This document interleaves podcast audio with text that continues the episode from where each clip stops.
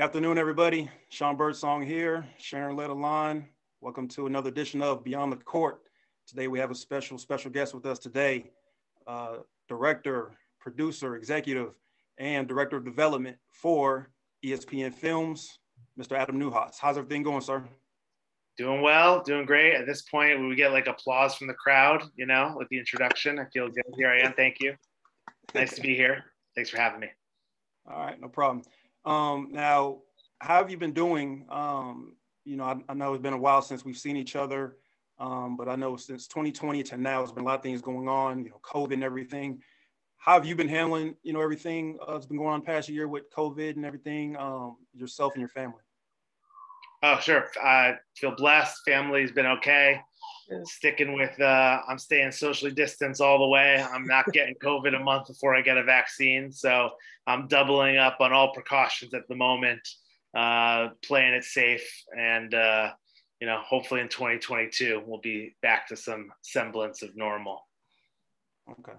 So it didn't really, um, I mean, I know that, you know, we were at the office and everything. So was it like a thing where people had to leave the office? Um, yeah, no, we like everyone else. You know, I mean, the interesting thing about ESPN, right? We certainly have people that need to be there to record the mm-hmm. games, to work the control rooms. You know, I obviously work in the storytelling unit, so my timelines on projects are much different. Um, okay. And so I'm lucky enough to to be able to do my job kind of in the same way.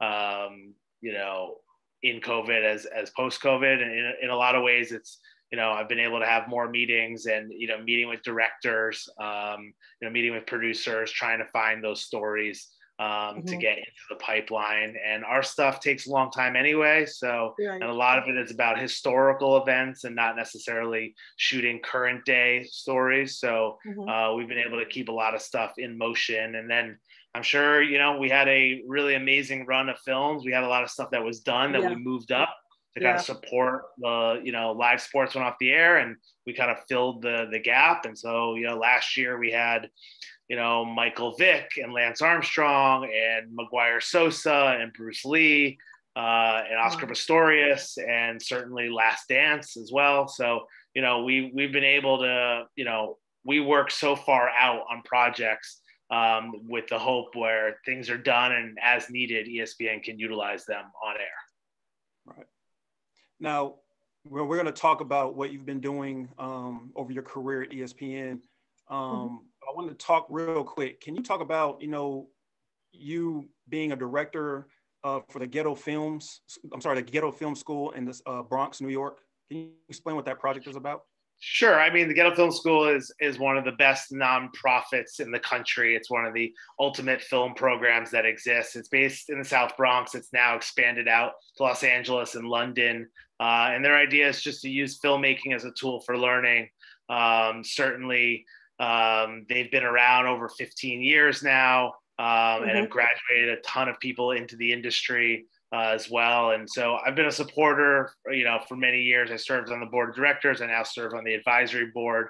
Um, I just believe in kind of uh, providing opportunity uh, to young people in general, uh, and that people with different perspectives are going to create better stories um, so it's really been an, an unbelievable pleasure, uh, not just to to support the program currently, uh, but mm-hmm. also because I've been supporting for so long. A lot of the kids that I helped teach and volunteer with when they were 15, 16 are now making amazing stuff and um, you know are poised to kind of dominate the industry moving forward. That's that's great to hear. And I was raised in the North Bronx, so when you just said the Bronx, I'm like, yeah, you know.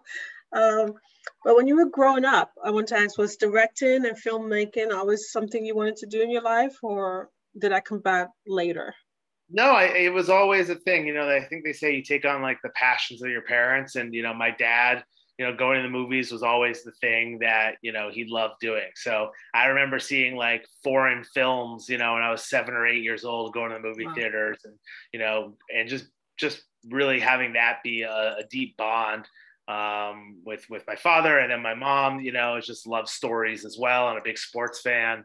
Um, so I feel as if like you know, ending up at ESPN feels like a, a real you know a real fait accompli. You know, uh, yep. of where I was coming up. But I just always um, just love storytelling in general, and films uh, was was the kind of beginning of that journey for me. You know, obviously, you saying you know um, you grew up with your dad taking to the movie theater and everything like that. When you went to Emory University, um, what was your major while you were there at Emory? And did you kind of carry, you know, did you have like a theatrical vision as far as something you mm-hmm. wanted to mm-hmm. major in there? Or like, what was your major sure. Emory? What was that process like? yeah, you know, I, I think I was a, a little confused about what I want to do, or I didn't trust what I want to do. I think I always definitely wanted to be in film. And even though I went to a lot of films, I didn't know anybody in the industry. I didn't have a model of how to break into the industry. I didn't have any insider knowledge. So I think, you know, I wasn't prepared to kind of jump in and say, oh, I'm just going to do film. Um, mm-hmm. so when I was at Emory, you know, I ended up majoring in philosophy. I felt like, you know, that was something learning, you know, listen, I knew I wasn't going to be a finance guy. I knew, you know, so I knew I was going to do something kind of in a creative field. So I just felt like philosophy was something that could apply if, if you're not learning a kind of trade, then, mm-hmm. you know, mm-hmm. it's really about how you adapt. Uh, but I minored in film studies and like I knew towards the end that like this is what I was going to get into. And, you know, uh, after mm-hmm. graduating, you know, I certainly I made my way to New York and you know started that path of interning and um, mm-hmm. you know beyond just interning and work, like all my side hustles as well, like all surrounded kind of the the film and entertainment space. And I think in New York City, that's important, right? Everybody has a side hustle. There's no way you can live in a city without a side hustle everyone's a slash, you know. So you got to slash this, and you know, certainly when I started in the business, like you know, I worked as an assistant for several years. I came up in the mail room at the William Morris Agency, wow. you know, wearing a tie and, and delivering the mail, and you know, getting paid barely anything. So you know, I had to uh, mm-hmm. find other ways. I, I, bartended, you know, in the city. I, I, did those things until I could find a job that could pay me enough, you know, um, to be a full time job. Now I think that that's so important that you said you call it slash. Um, you know, a lot of the youth that we reach out to and we talk about different things, it's like some kids and even some adults, you know, typically feel like you have it's like a it's a sprint and yeah. not a marathon.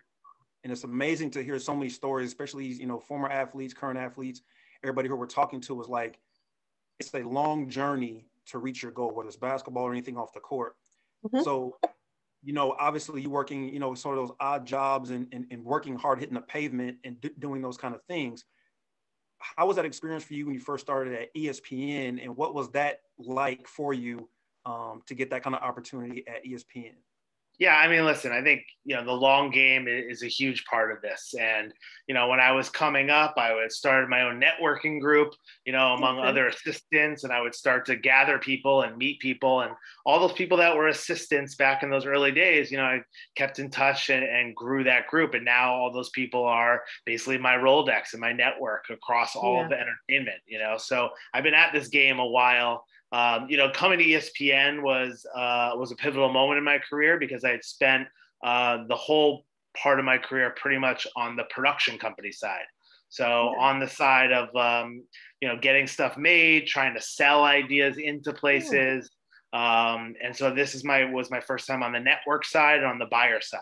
It was also my first job in sports. You know, mm-hmm. I'm just somebody who worked across content and storytelling. I worked, yeah. you know, on reality shows. I worked on digital projects. I worked on a video game. I worked on documentary. I worked on scripted. I worked on branded entertainment. So I got a lot of different reps doing a lot of different things. Mm-hmm. And I mm-hmm. think, you know, when the opportunity ESPN came up, you know, ESPN Films really sees themselves as kind of like the filmmaking center for for ESPN. And so really they were looking okay. for someone who understood the filmmaking community um, who also happened to know sports. And so uh, that was the kind of key Venn diagram that I think made me kind of a perfect fit um, for what they were looking for.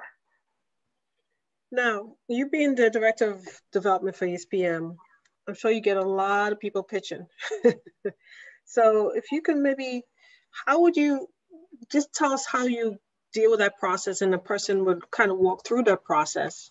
Sure. So, you know, the thing about being in development or at ESPN is, like you said, there's a tremendous amount of pitches coming in. I think last year we had something like 1,500 pitches that wow. we evaluated for films, and we might have said we might have said yes to four or five things. So, you know, it's a very difficult process. I will say, you know, I spent my whole career on the production company side getting a thousand no's sent in my direction, you know, taking projects out, pitching, having no. And so I really believe like that experience has made me uniquely equipped to to be good on the other side as well like when i'm uh, hearing pitches like it could be your idea but there's also a lot of things that you can't control we might have recently committed to another project in the same space. Maybe there's uh, limited dollars and we're pushing in another direction. There's so many things that exist, you know, outside of your pitch that's coming in. Um, but I'd really try uh, to give everyone the time of day to hear their pitch, to provide feedback. Uh, to not leave them hanging, you know, we tell people no transparently. We try to tell you why it's a no, and we try to tell you to come back with the next thing. I mean, I think what I'm looking for when people are pitching stuff into me is I'm looking for someone who knows their idea inside and out, you know, who's showing a passion for it if if it takes me 45 minutes on Google to to remake your pitch, that's that's not really a good pitch. Like I need you to tell me something I don't know about the project. I need you to have gone the extra mile to talk to people, to find out where the archive is, to understand the rights of the story, to really push and not just bring a deck that you put together off stuff that you cobbled together. So that that's really the ideal thing. And then I'm looking for a point of view you know? Don't tell me what the score was. You know that's not what i'm looking for. Like i know the history you know or i can look that up. So don't tell me that. Don't tell me how many points this person had. Like tell me why this is a story. Tell me how you're going to tell the story. And then i'm going to watch your previous work to see if you can pull off what you're pitching that that's a great thing to share. I think just in life in general we try to tell the youth you know if you find a passion for something really do all the steps. You know, stay with the steps so you can have your elevated speech where a person would pick up that, oh, they're passionate, they know this stuff. Oh, okay, come on, let's tell us some more. But it's knowing the foundation of what you, the idea. It's not just saying, oh, I can do that. And yeah, I, I want someone who's like, it doesn't matter if I say yes or no, they're gonna go make it happen regardless. Exactly. You know, that's that's the kind of vibe that I that I really want for somebody who's bringing something in. Because yeah. we want something that's special. We don't want to just we're not in the business of just handing out checks for people to make stuff. I want people to like give us their all and give us their best creative um, to make it happen. No, that makes sense. I mean, that's kind of exactly what we're always trying to do, which is provide perspective and context. And, you know, something mm-hmm. happens in the past and now we're able to kind of, you know, oh, that happened because of this, this, and this. And because of that, this happened. And you think you know this story, but actually it's this story. And certainly when we're going through history, something happens, you read the news, you see it on TV, it's on social media and you maybe you know get a sense of the story and then you're on to the next thing. So a lot of times we we really prey upon the idea that people have terrible memories. Mm-hmm. you don't really remember anything um, and if they do remember it they frequently rem- remember it incorrectly. So with allowing some of that time we're able to do a re-examination of that time. And you can be like wow wow i didn't know that those two things happened so close together or wow i didn't know that that was connected to that. So you know we're all just kind of living history every day um, but you know allowing time uh, and that's why when people pitch us stuff you know a story might still be ongoing you know? I mean certainly you know, the Tiger Woods documentary on HBO is a good piece of filmmaking, but we felt like the story is not necessarily done on Tiger. And there might be other parts of that story that, you know, kind of emerge. So we're always in that kind of push pull because sometimes people take out projects uh, before we might be ready to tell them, you know, but um, we always try to, to, to ask ourselves, so what? You know, what, what, why are we going to care about this story and why is it special and why and what can we bring to it right now you have many hats you know at, at espn obviously you being you know director of development one of your most successful um, i guess i call it a franchise you know is the 30 for 30 uh, documentaries you know where did that idea come from? And I know there are other producers who, you know, produce the films and everything, but where did that idea for 30 for 30 even come from to where it's, it's been many years now, a lot of films um, that, that have made, you know, you know, the, the airway. Um, can you talk about how that process started and like where that idea came from? Yeah, I mean, 30 for 30 was was born out of an idea from Connor Schell, uh, Bill Simmons, and John Dahl. Uh, so it was created about over 10 years ago.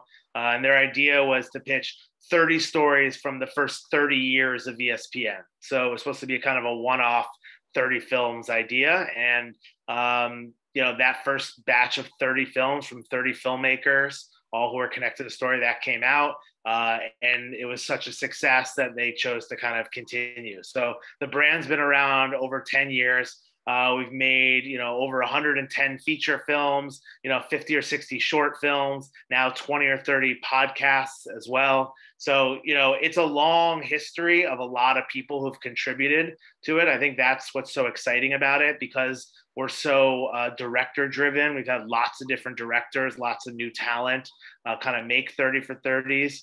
Um, additionally, you know, the last couple years, we launched the 30 for 30 podcast uh, which the ultimate compliment I can give is that I think our 30 for 30 podcasts are as good as our films. You know, they're audio documentaries. So we're expanding the brand uh, in that way. We're constantly seeking out what are new talents we should work with what are new stories we should we should cover you know what's the definition of a story that we should get behind so you know the key to the whole brand is finding new people and new you know new storytelling techniques to, to tell all these stories. We want them all to look and feel different um, and really feel authored by the person. But you know, it was that triumvirate of um, of Connor Schell Bill Simmons, and John Dahl who got that first batch um, up and going, which was you know from there it's history. Right. Now you know there have been a lot of 30 for 30s that you just mentioned, and obviously you know here at American Ballers basketball related. Um, so you know, I off the top of my head, the, the ones that I know of basketball wise that I always used to follow, of course, the Fab Five, um, Lakers versus Celtics. You know, Bert and Ernie. You know, I know Ernie Grunfeld and, and Bernard King. That was a great story. And then, like you mentioned, The Last Dance. Um, one that really resonated with me that I really thought was very important was the film Broke. And it talked about all athletes, um, whether it's you know football, basketball, and all of that. And you know, of course, here we try to teach these kids financial literacy, saving money, and all of that. Did you? Not, I don't say you personally, but was that a challenge? Try to get a lot of these guys um, who went through those situations to come out and speak publicly about those situations. And what was that process like? On that film. Yeah. So Broke was a little before my time, but it's definitely one of those interesting cases for 30 for 30 because normally we don't do a thematic film like about broke and then tell all these stories. Normally we tell like a singular story, but that one, uh, you know, has gotten a lot of love and, and did incredible ratings and it is really interesting. I, I think the sad story is there's plenty of people to talk about that issue. So I think, you know, it wasn't hard finding people. Um, and but yeah, that that's one that that's that's had a great life to it in terms of people uh, thinking about it. You know, it seems like modern day athletes have have mastered kind of financial literacy and are building businesses and brands in a way that previous generations haven't. So I'm not going to say broke you know was uh, but you know maybe broke was a part of that education and seeing that in a, in a documentary helped spur somebody on but it just feels like you know athletes have taken the next step to you know really driving i would say some of the best entrepreneurship in the country um, in terms of being investors and in terms of building jobs and building companies. I i agree 100% because in my profession, I, I'm in finance as well, you know, um, helping people. And to just bring that, people are very embarrassed, and especially, you know, athletes uncomfortable. Um, and I think the whole genre about finance, it's, it's for me, what I've been dealing with for, you know, 30 years with people is like they think, well, that's for somebody else. I, I don't make enough for that. Yep. But it is something for everyone. So when you get all this money that you've never had, and your your agent, you know, and I know that has changed, is telling you just just focus on what you've been focused on, which is playing ball. And then afterwards, you you have all these things, and you don't really have a conception of what it costs to, you know, simple things, pay your electric bill, you know, maintain maintain your expenses. And I think just, you know, and I agree with Sean, seeing that, even though it was an uncomfortable thing, I, it taught the new generation of athletes. You know, they may not have had, they may not still come from the community where they, you know, came from very little, but they can see the pattern and saying, well, I better, I better know some of this stuff.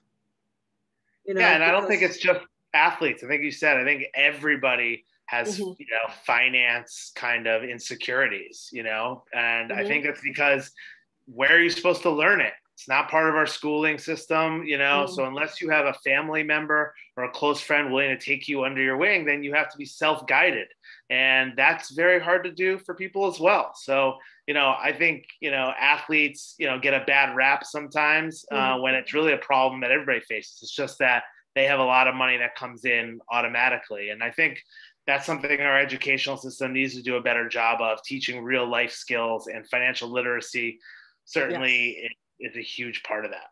Yeah because you'd be amazed how many kids my cousin's an educator um, in the in the south bronx.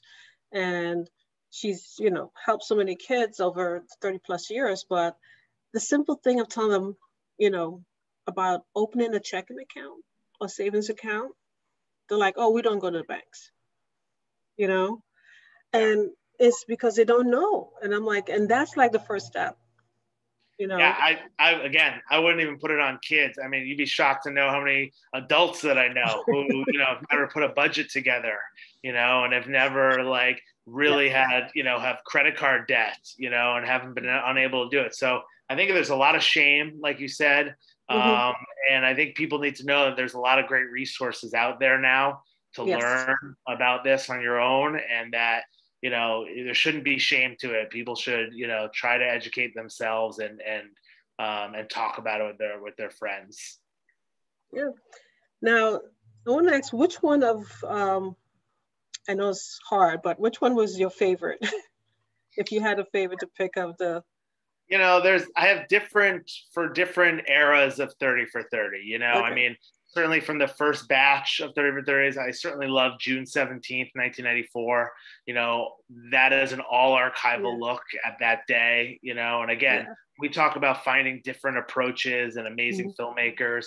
You know, that's certainly one that that I'm really, you know, that I really love. That's a classic for me.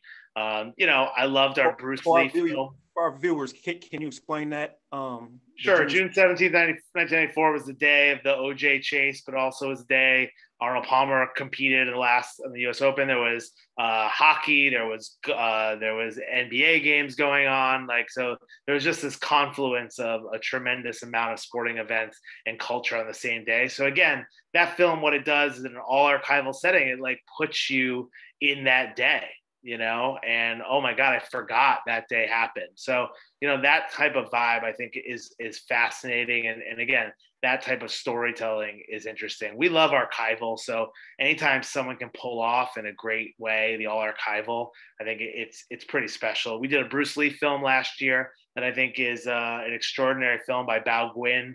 Um, that film, you know, is not an A to Z Bruce Lee. It tells a very specific story about Asian American male representation in Hollywood, told through the couple of years where Bruce Lee had a hard time getting starring roles in America and had to go to Hong Kong to become an international star. So we love the kind of like perspective on that. But I think, listen, like, I mean, I love Fab Five, Once Brothers, Benji, you know, the best that ever was. I mean, uh, Fantastic Lies. I mean, the good thing about it is there's almost nobody who's seen all of them. So if you think you're an expert on 30 for 30, I guarantee you haven't seen our shorts or listened to all of our podcasts. And now we have such a strong library um, that there's always something to go back and rediscover. But for us, the North Star certainly is our OJ Made in America you know that's you know which won the oscar and, and certainly is some of the best storytelling on the planet.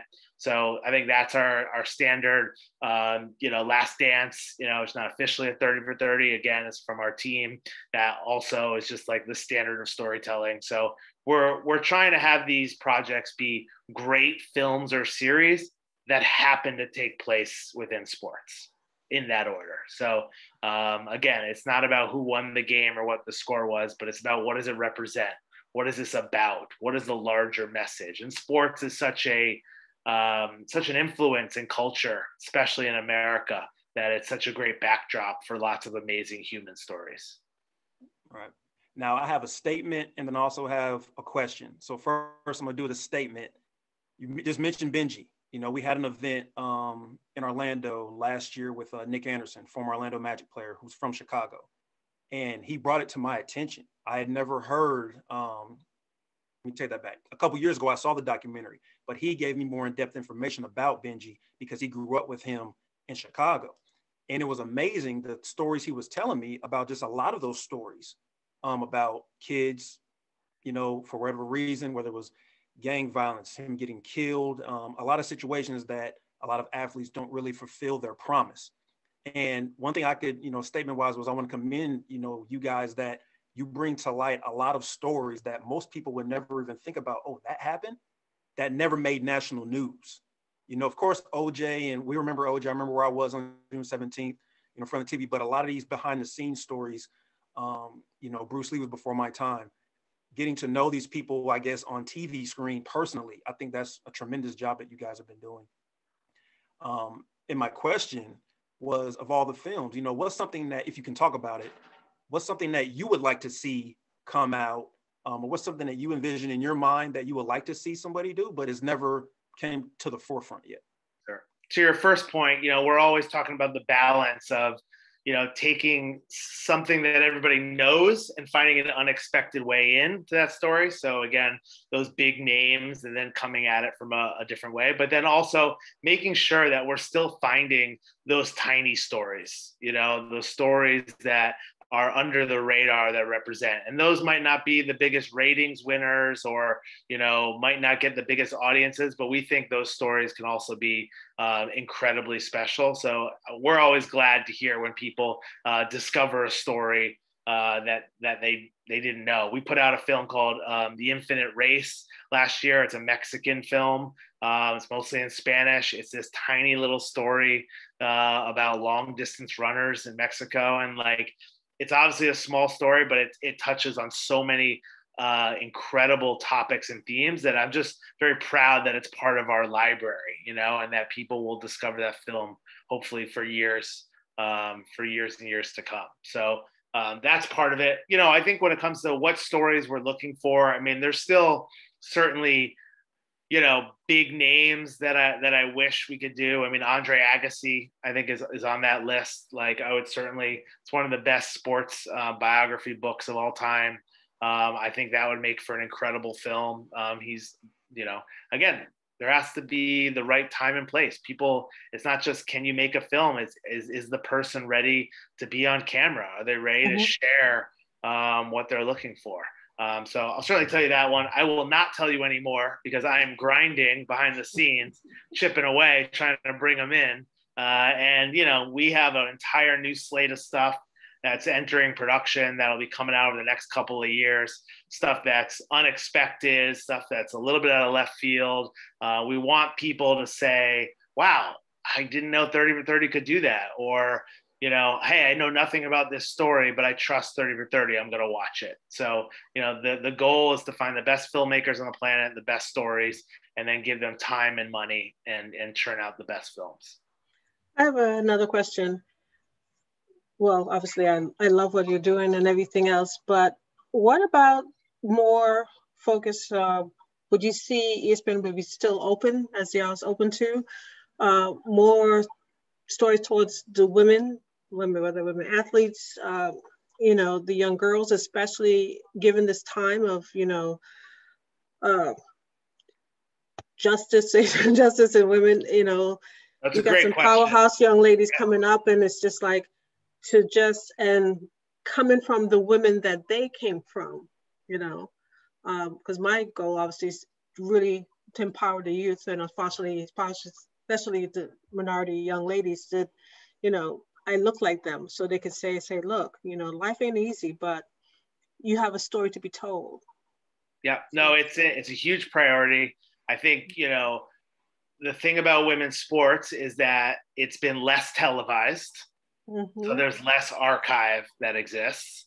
Uh, it hasn't been as long. Um, additionally, we don't do Olympic stories because we don't have mm-hmm. the rights to Olympics. So that cuts off a okay. huge amount of stories of yeah. you know great Olympic stories. So we are committed both to finding subjects and filmmakers, by the way, you know, mm-hmm. uh, to tell stories um, who are women. It is it is trying to find those things that matter. I mean, because we are a historical brand, we are looking for things that are in the past. So, you know, when you see the Naomi Osaka's and the Serena Williams and the Simone Biles and you know all these incredible, they're like now, right? And so right. we don't do a lot of now docs, but I will give you a couple of um, things that are coming up this year, which I think is really exciting. You know, when COVID hit, we got a lot of pitches about every single scenario you can imagine for sports and COVID. So mm-hmm. we, you know, we got all these pitches and we had a really hard time thinking about where should we make a choice to for some for something, you know, where where should our storytelling exist? Where is a way we can make something that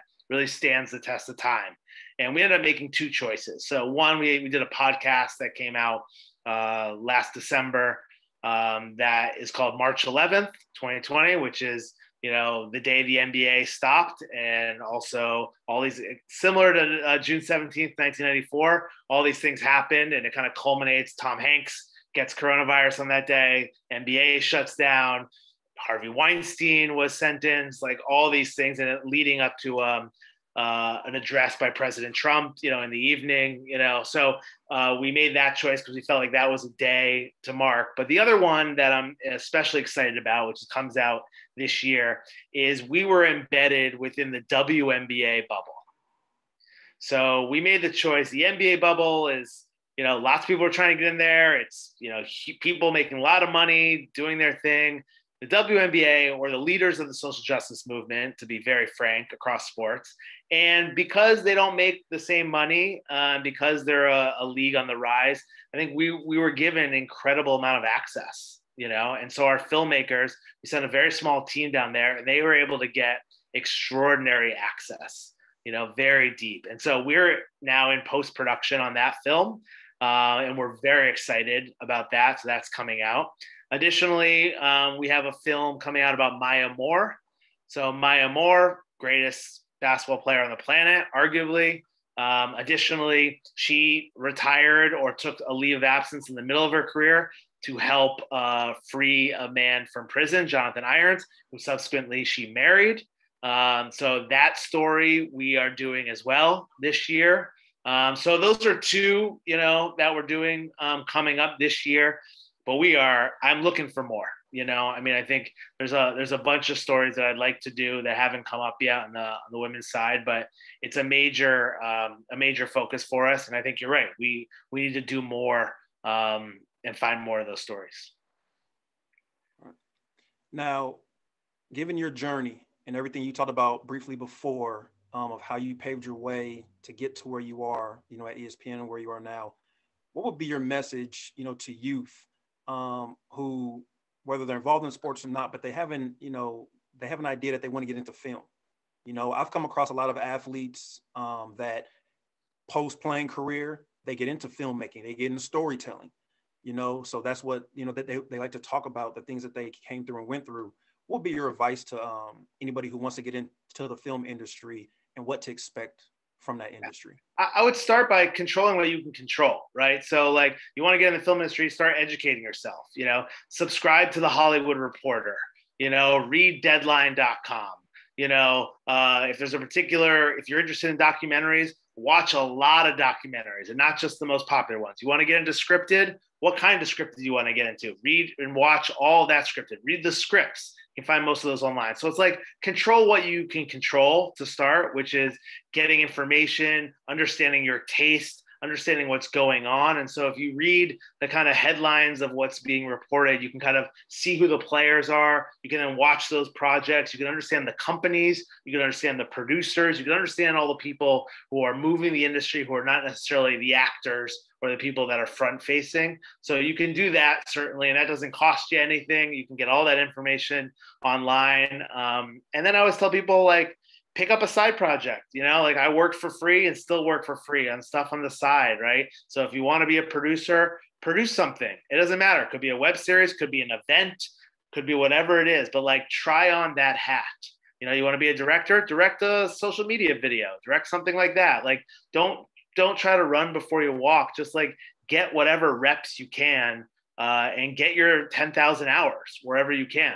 Like, and by the way, then when the opportunity to interview for a spot, you know, and to break into that job, you could say to the person interviewing, like, hey, I love this business so much. I've been doing this, this, and this on the side, you know? Um, so again, control what you're going to control, educate yourself, you know, watch what you love and like consume a ton of stuff because I think that's the key is like understanding, you know, and when you watch something, hey, if you love something, who's the producer? Who's the director? Watch something else that they've done. You know, really kind of go down the rabbit hole and not just at, at the top level. What would you say to you has been the most fulfilling um, aspect um, or accomplishment throughout your whole career? What's something that you're really, really proud of, giving everything you've done, film wise, and everything? Uh, it's a great question. Um, you know, at ESPN, you know, the, my part of the process, you know, I could work on something for two years before it even enters into production. So there's a lot of projects that I spent a lot of time honing the story, finding the director, you know, making sure that the timing is right, you know, pushing it up the hill, excuse me, in whatever way I can. And so, you know, I think sometimes just the battle of those things um, is something that's really, you know, feels great when I actually get something into production. So these things take so long, even at a place like ESPN, to get made. I think that's probably the most fulfilling um, for this job. But you know, I think for me, it's like when I find an idea and I, I have that moment of like, hey, I think this could really work, and then I find the right filmmaker and they're excited about it, and it all comes together. So I can't say it's it's any one single project. Uh, I'm I'm certainly I always tell people it's it's just even incredibly hard to make a mediocre film.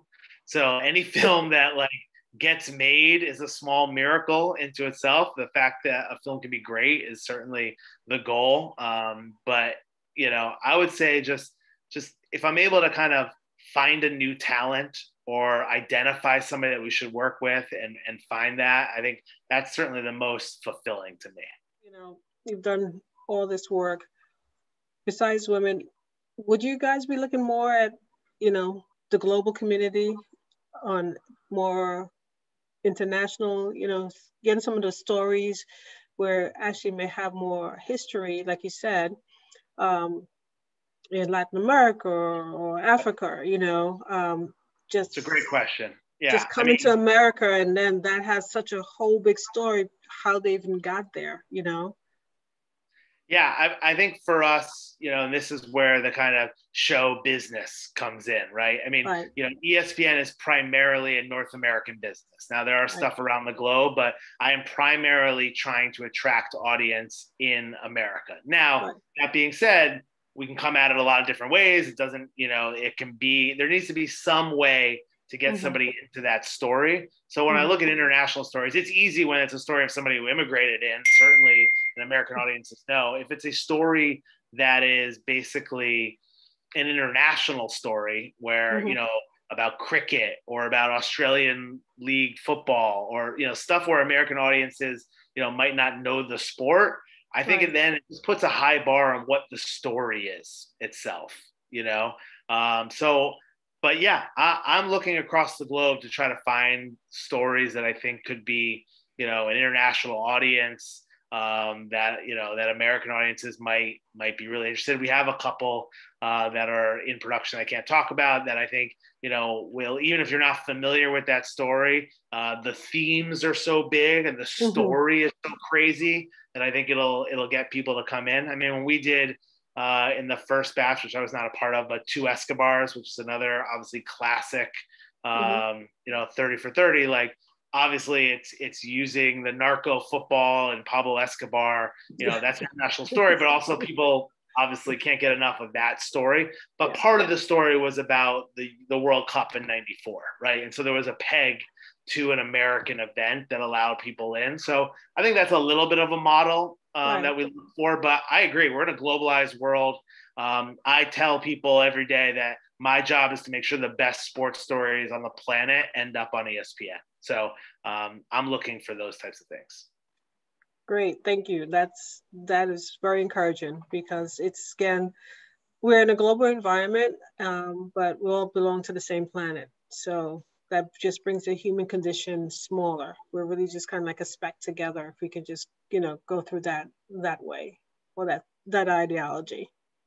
Yeah, and I think you know 30 for 30 is a historical brand mm-hmm. but i think we're also we're espn films as well so if we see a historic moment happening in real time where we can get rare access to something like i think we're open to that like the WNBA project mm-hmm. that i mm-hmm. told you like that's not a 10 years in the past type thing but we thought this is history happening in real yes. time so to us that still felt like a 30 for 30 so you know we're we're looking at those and certainly global sports again is like you know if there's an amazing story happening and we can be there you know with access that's very rare. That's that's magic. Absolutely. Now we always wrap up with this question um, for our guest. It could be uh, sports related or, or anything that comes to your mind. Um, what does being an american baller mean to adam neuhaus Mm, I like that. I like that. I like those two phrases. Still very proud to be an American. We're a we're an incomplete country, but we strive to be better. And I think um, this past year has been a lot about that. Um, and I think that's something that I think we can talk about all the disunity and and the path to get here. But I see a lot of people trying to do a lot of good things, and so uh, I want to be a part of that want to be a part of that mission. And then when I think about Baller, like, listen, this is still a land of opportunity. And in entertainment, especially right now, you could start a billion dollar brand from an Instagram feed. The gatekeepers are gone. This has never been a better time to be in the content game. If you really think you can make something great, prove it. The internet, it does not lie. You know, like show me the mm-hmm. views, you know? So if you say you're the best filmmaker ever and nobody's seen your video, it's not the best film ever. You know, like the people will find greatness wherever it exists, and now like there's never been more opportunity for people. So you know, when I think about baller, I think about that hustle. I think about um, people crafting their own careers. You know, making their own path. There's job titles that never existed before, except in this generation. There's mm-hmm. so many ways to do it. Now we all work from home, but in the future, you know, you might be able to craft whatever type of work life balance you want. So you are you're constantly striving. So you know, I see that a, a country and a hustle, you know, all together, and I'm I'm optimistic for the future. You know, even if we've had a rough year. Well said. Applause, audience applause, okay? Applause in the side hustle. New Yorkers, we still love our side hustle. That's right. That's right. All right. Well, you know, I just want to uh, thank you again for taking the time out to uh, speak to our audience and be with us here today. You left us with a lot of knowledge. And, um, you know, I just, like I said, big fan. I've always been about ESPN, but also these films and everything, you know, you're being a part mm-hmm. of. Um, so I just want to thank you again for your time today. Thank you for being a fan. Keep watching. Appreciate the thought provoking questions. And uh, yeah, I'm glad it was, it was real joy. So thank you. Thank you.